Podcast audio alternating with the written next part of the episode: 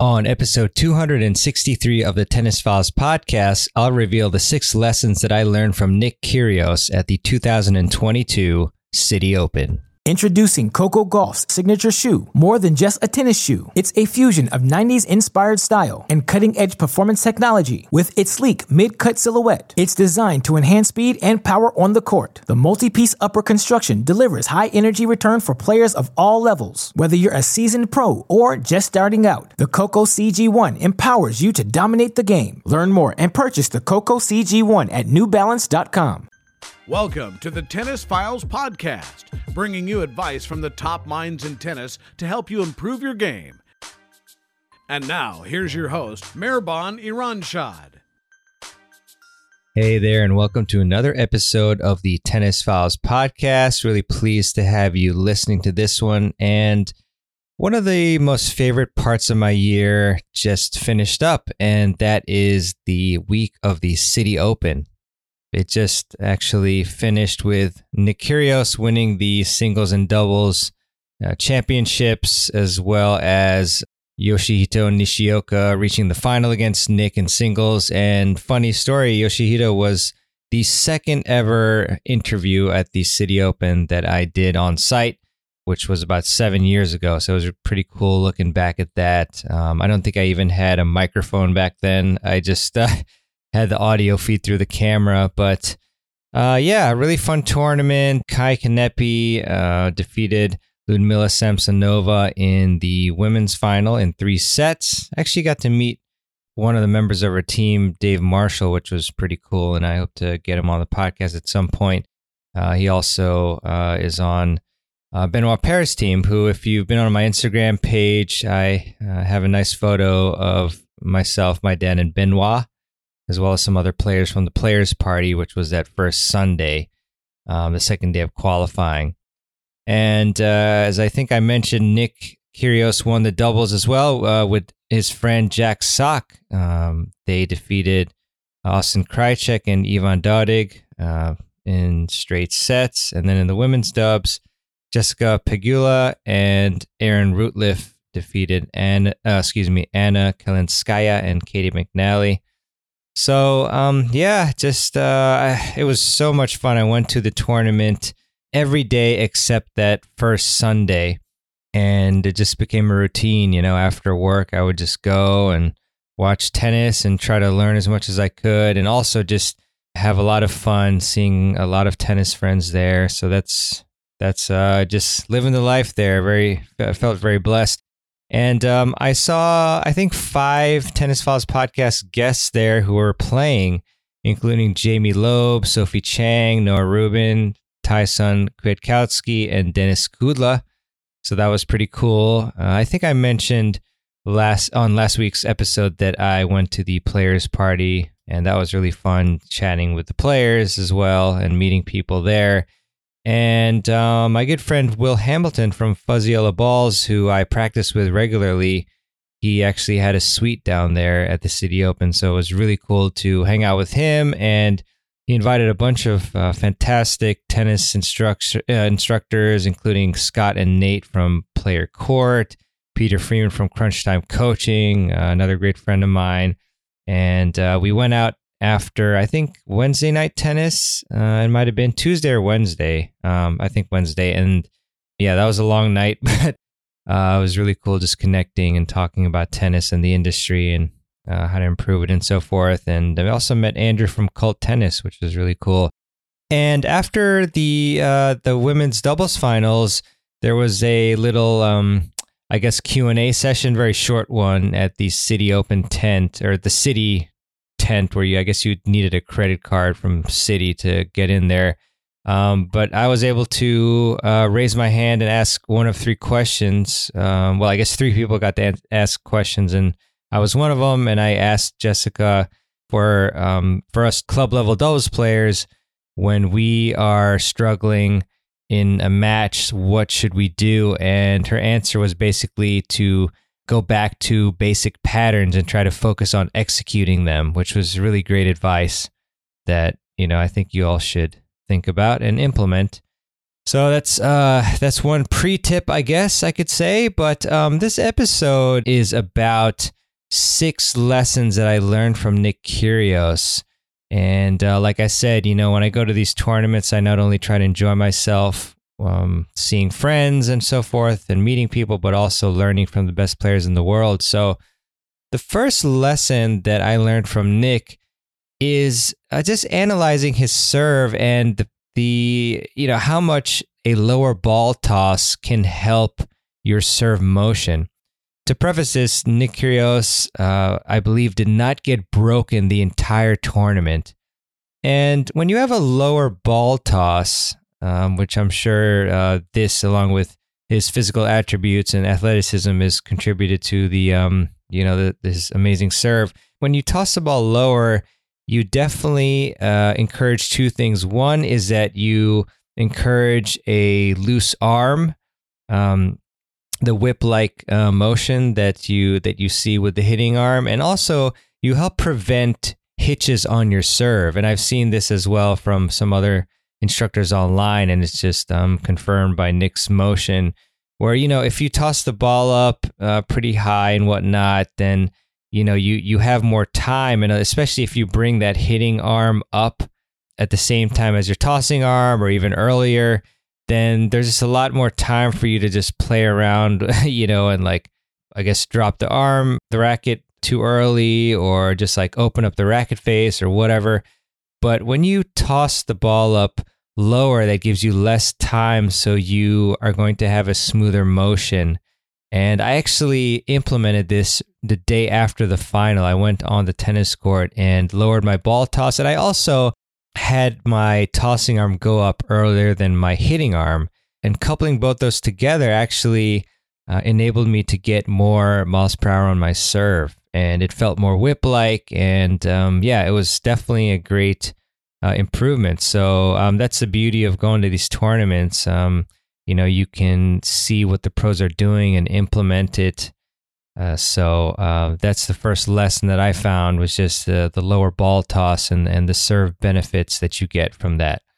Uh, the second lesson from Nick Kyrgios is the importance of a serious and focused mindset. As we all know, Nick can just go insane on the court, and this was the most focus that I've seen in a long time, and Nick also corroborated this. He mentioned um, in a uh, post match interview that he felt like his motivation is a lot higher than it used to be, and that he wanted to capitalize on what he felt was um, an advantage because he had made the just made the Wimbledon final, and he felt like his opponents uh, definitely feared him on the court, and so Nick, you know, while he did have some of his usual mutterings to his player box, he didn't have any sorts of prolonged outbursts.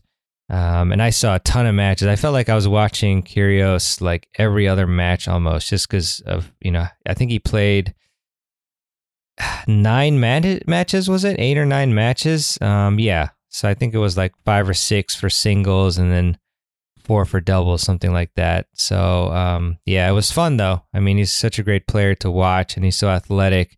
And he had an incredible match with our hometown favorite frances Tiafoe, where the first two sets were tie breaks, and um, Frances had five match points, I think it was, in the second set, albeit most, if not all of them, were on Kyrgios' serve. And another funny tangent is that, well, it wasn't funny for uh, for for Frances, but um, Nick Kyrgios he he didn't wait um, on his serve, so there were I think at least two match points where the crowd was still in the middle of cheering and I and people were yelling stuff out, and Nick just went ahead and served, and he served. he served an ace. I remember very clearly on one of those um, match points, and uh, yeah, but I guess you have to play to the server's pace, but that was definitely something that you don't see very often. Usually, players will pause and wait for the crowd to be quiet, or maybe the re- the um, chair umpire will tell the crowd to be quiet first.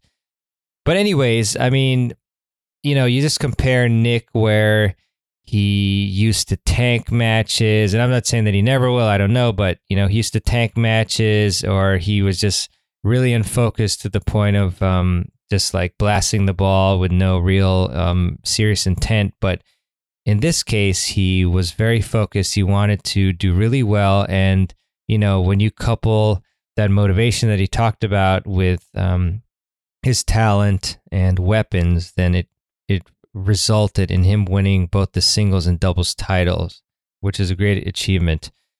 Obviously. So, uh, lesson number three is the importance of having big weapons uh, that I think I just mentioned. Kyrgios's serve was unbreakable, as I mentioned in the in the entire Citi Open tournament.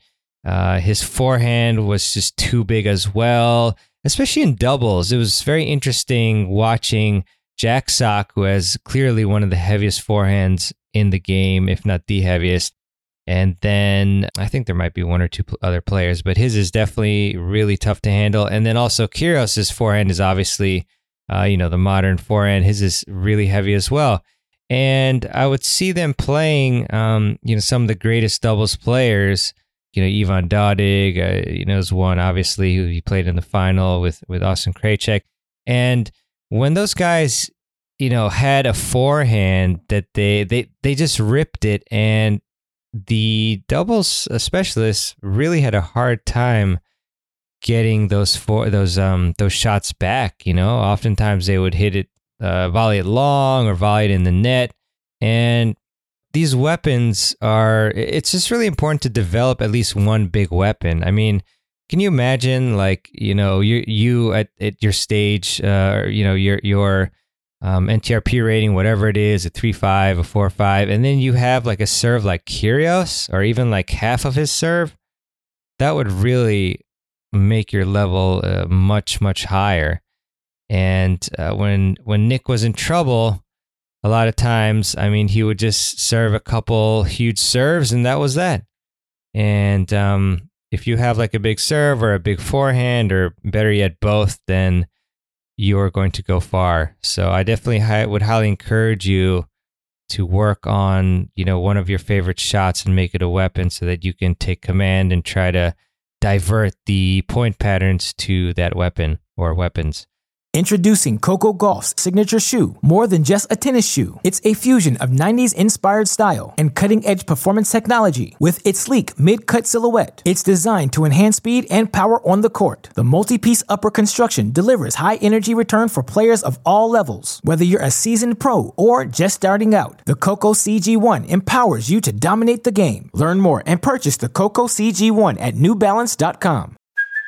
Hey, it's Kaley Cuoco for Priceline. Ready to go to your happy place for a happy price? Well, why didn't you say so? Just download the Priceline app right now and save up to 60% on hotels. So, whether it's Cousin Kevin's Kazoo concert in Kansas City, go Kevin, or Becky's Bachelorette Bash in Bermuda, you never have to miss a trip ever again. So, download the Priceline app today. Your savings are waiting. Go to your happy place for a happy price. Go to your happy price, Priceline. Lesson number four from Nick Kyrgios that I learned. Um, it, it's kind of the. It's not the opposite of what I just mentioned, but it was very interesting to see that Nick. I mean, Nick's backhand. I, I almost no. I won't say it's ugly, and you know, I mean, I can't say that I have the most beautiful backhand technique, but it's not the prettiest looking backhand. It's really not much of a backhand. I mean, it still gets the job done though. I mean, it, a lot of times it looks like he's just bunting the ball back, just getting the ball back in play. It's a very flat shot. He can rip it if he wants, but the vast majority of the time, Nick Kyrgios is using his backhand to stay in the rally and set up his forehand. Uh, if you've heard about Craig O'Shaughnessy, who I've had on my summits before, he talks about the sword and the shield, and the sword is the forehand, and the backhand is the shield. And uh, you generally want to be trying to hit as many forehands as you can. Just, you know, all the stats show that that's the way to win. But as long as you have a consistent backhand, you can win your matches with other stronger parts of your game, like the serve and the forehand, for instance. Uh, or if you have um, a great net game. But, uh, you know, like 90% of the time or more, I, I just watched Nick get his backhand back in the court, just hit it cross court, or maybe divert the ball once in a while but never really going for it. Just you know, just getting the the back end back with some decent depth. and then when he got his forehand, he would take control. Um, and and yeah, that was pretty much all he needed to uh, to decimate the entire field. Lesson number five, cinco here, is even the pros miss easy shots. You know, I saw this some from Nick, but also uh, some uh, certain other instances that I saw from other pros as well. Um, there was one early round match. I think it might have been the second round of qualifying. I want to say JC Aragone and his opponent, who was like um, I think he's representing the U.S. but was born in Brazil. Uh, really good player. He actually won the um, Australian Open Juniors. Maybe I can click around while I stall by continuing to talk here, and I'd be I'll be able to find it. Maybe just give me another sec here. Um, let's see. Just, oh no, actually, it was the first round of qualifying. So it was Bruno Kuzuhara. Just in case you're curious, I mean, he won the Aussie Open Junior, so he, he's pretty good. But it was very interesting because the very last game, so it was five four uh, Aragone, and I think he was ser- he was up a break and serving to you know to win it, and then it was add in, and he had a sitter, really easy sitter forehand and he hit it long. And I said, okay, interesting, interesting. And then Kuzuhara uh, then won the deuce point, and then he had a really easy sitter forehand as well. And you're thinking, okay, I mean, Aragone missed, that's fine, but this guy's going to make it now. And he missed the sitter forehand. And, you know, I think myself and um, a lot of a lot of us, maybe four or five plus, four oh maybe, would probably make like uh, I'd say at least seven out of ten of those shots. But you know, it kind of gave me comfort in a weird way, maybe not so weird that you know even the pros are missing shots. We're not robots. Everybody misses uh, and makes errors some of the times. Also in the doubles, I was watching um, a great friend of the podcast, Sophie Chang, her and her partner they played a great match they uh, were up against sloane stevens and her partner in the third set tiebreaker and uh, sophie's partner got pretty tight and um, they were did i just say this they were up 7-4 in the tiebreak and then sophie's partner um, pushed a back backhand extremely tentatively out um, uh, to the side past the double sideline so, and then when she returned again, I forget if it was like eight all or, um, yeah, something like that. Then again, the opponent, it might have been Sloane, served it to her backhand, and then she just got, she was really tight again, and then pushed it into the net. Um, really, you know, not much use of the hips and just more of the arm and whatnot. And, you know, again, like she's a really good player, professional but it just goes to show you that being tight isn't just happening with club level players. Um, so that was very interesting. And just remember that everyone makes errors, everyone gets tight. And when you accept it, then it's going to help you to not beat yourself up when it does happen. Because when it does happen and you beat yourself up, then it only just reinforces just negative negative vibes and the negative thoughts that oh you know that's that that's my personality that's who i am i'm a choker blah blah blah instead you say oh you know it happens move on boom just like um federer does you know when you listen to his press conferences he just shakes it off he's amazing at that hope to see him again uh, playing soon um and i don't know if you all heard but uh it's i think serena's last tournament will be the U.S. Open. Um, she definitely mentioned that she'd be retiring this year, so um, that's interesting. And uh, obviously, you know, the legends are slowly um, phasing out of the game, I guess. Uh, and then lesson number six, to go back to the lessons uh, from Nick Kyrgios, is the power of having fun. And what I noticed most of all is that throughout the tournament, Nick was smiling and trying to pump up the crowd and joking with his opponents. He had some amazing points. In particular, again, I remember uh, one with, or several with Frances Tiafoe, where, uh, you know, just like they both had incredible shots and Nick closed one out with like a, with a half volley or like a super low volley where he was like stretching and lunging for it. And then he just looked at Tiafoe and smiled, and then Tiafoe smiled back.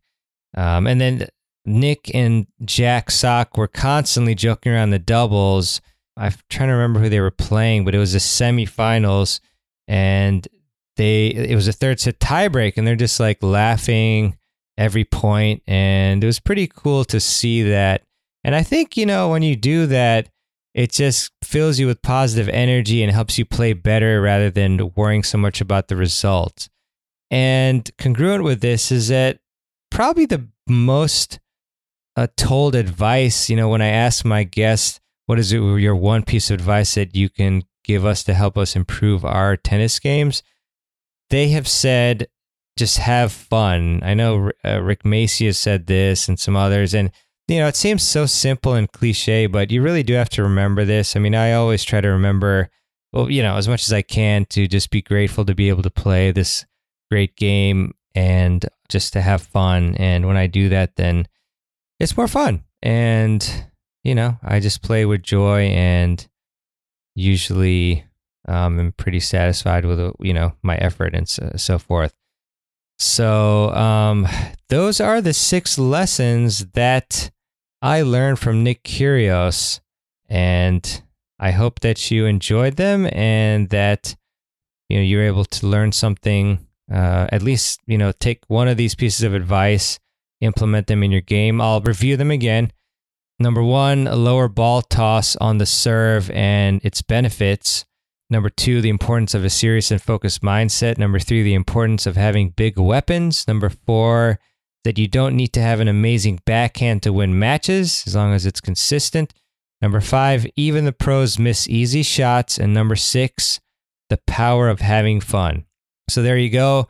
Really appreciate you listening. And if you enjoyed this episode and got value from it, I would really appreciate it if you would leave a review for the Tennis Files podcast. You can do that by going to tennisfiles.com slash Apple Podcasts or leaving a review, hitting that review button on your favorite podcast app of choice that you lose, uh, use to listen to the show, whether that's, you know, Spotify or Google Podcasts or whatnot. I just find that Apple Podcasts moves the needle the best in terms of um, getting the show to be more visible in the rankings. Therefore, more people will see it and more will be helped. Appreciate that again. Uh, and let me give you a quote, as I often do at the end of the show. And this one is by Leo Buscaglia, if I pronounce that right. And well, I'm a Leo. That's pretty cool. Um, sorry, just had my birthday recently. Uh, and Leo said, Change is the end result of all true learning. I uh, really love that quote. Thank you, Leo. And with that, thanks so much for listening and really excited to bring you uh, some uh, great interviews coming up. I was able to connect with a lot of people at the Citi Open, which was fantastic. So, definitely going to have some fun and interesting interviews for you and perhaps some fun tennis stories as well from these individuals who I will reveal gradually on the show. So, with that, thanks so much and have a great one. And I'll see you on the next episode of the Tennis Files podcast. This is your host, Mehrban Iranshad, signing out. Thanks for listening to the Tennis Files podcast. For more tips to help you improve your tennis game, visit tennisfiles.com.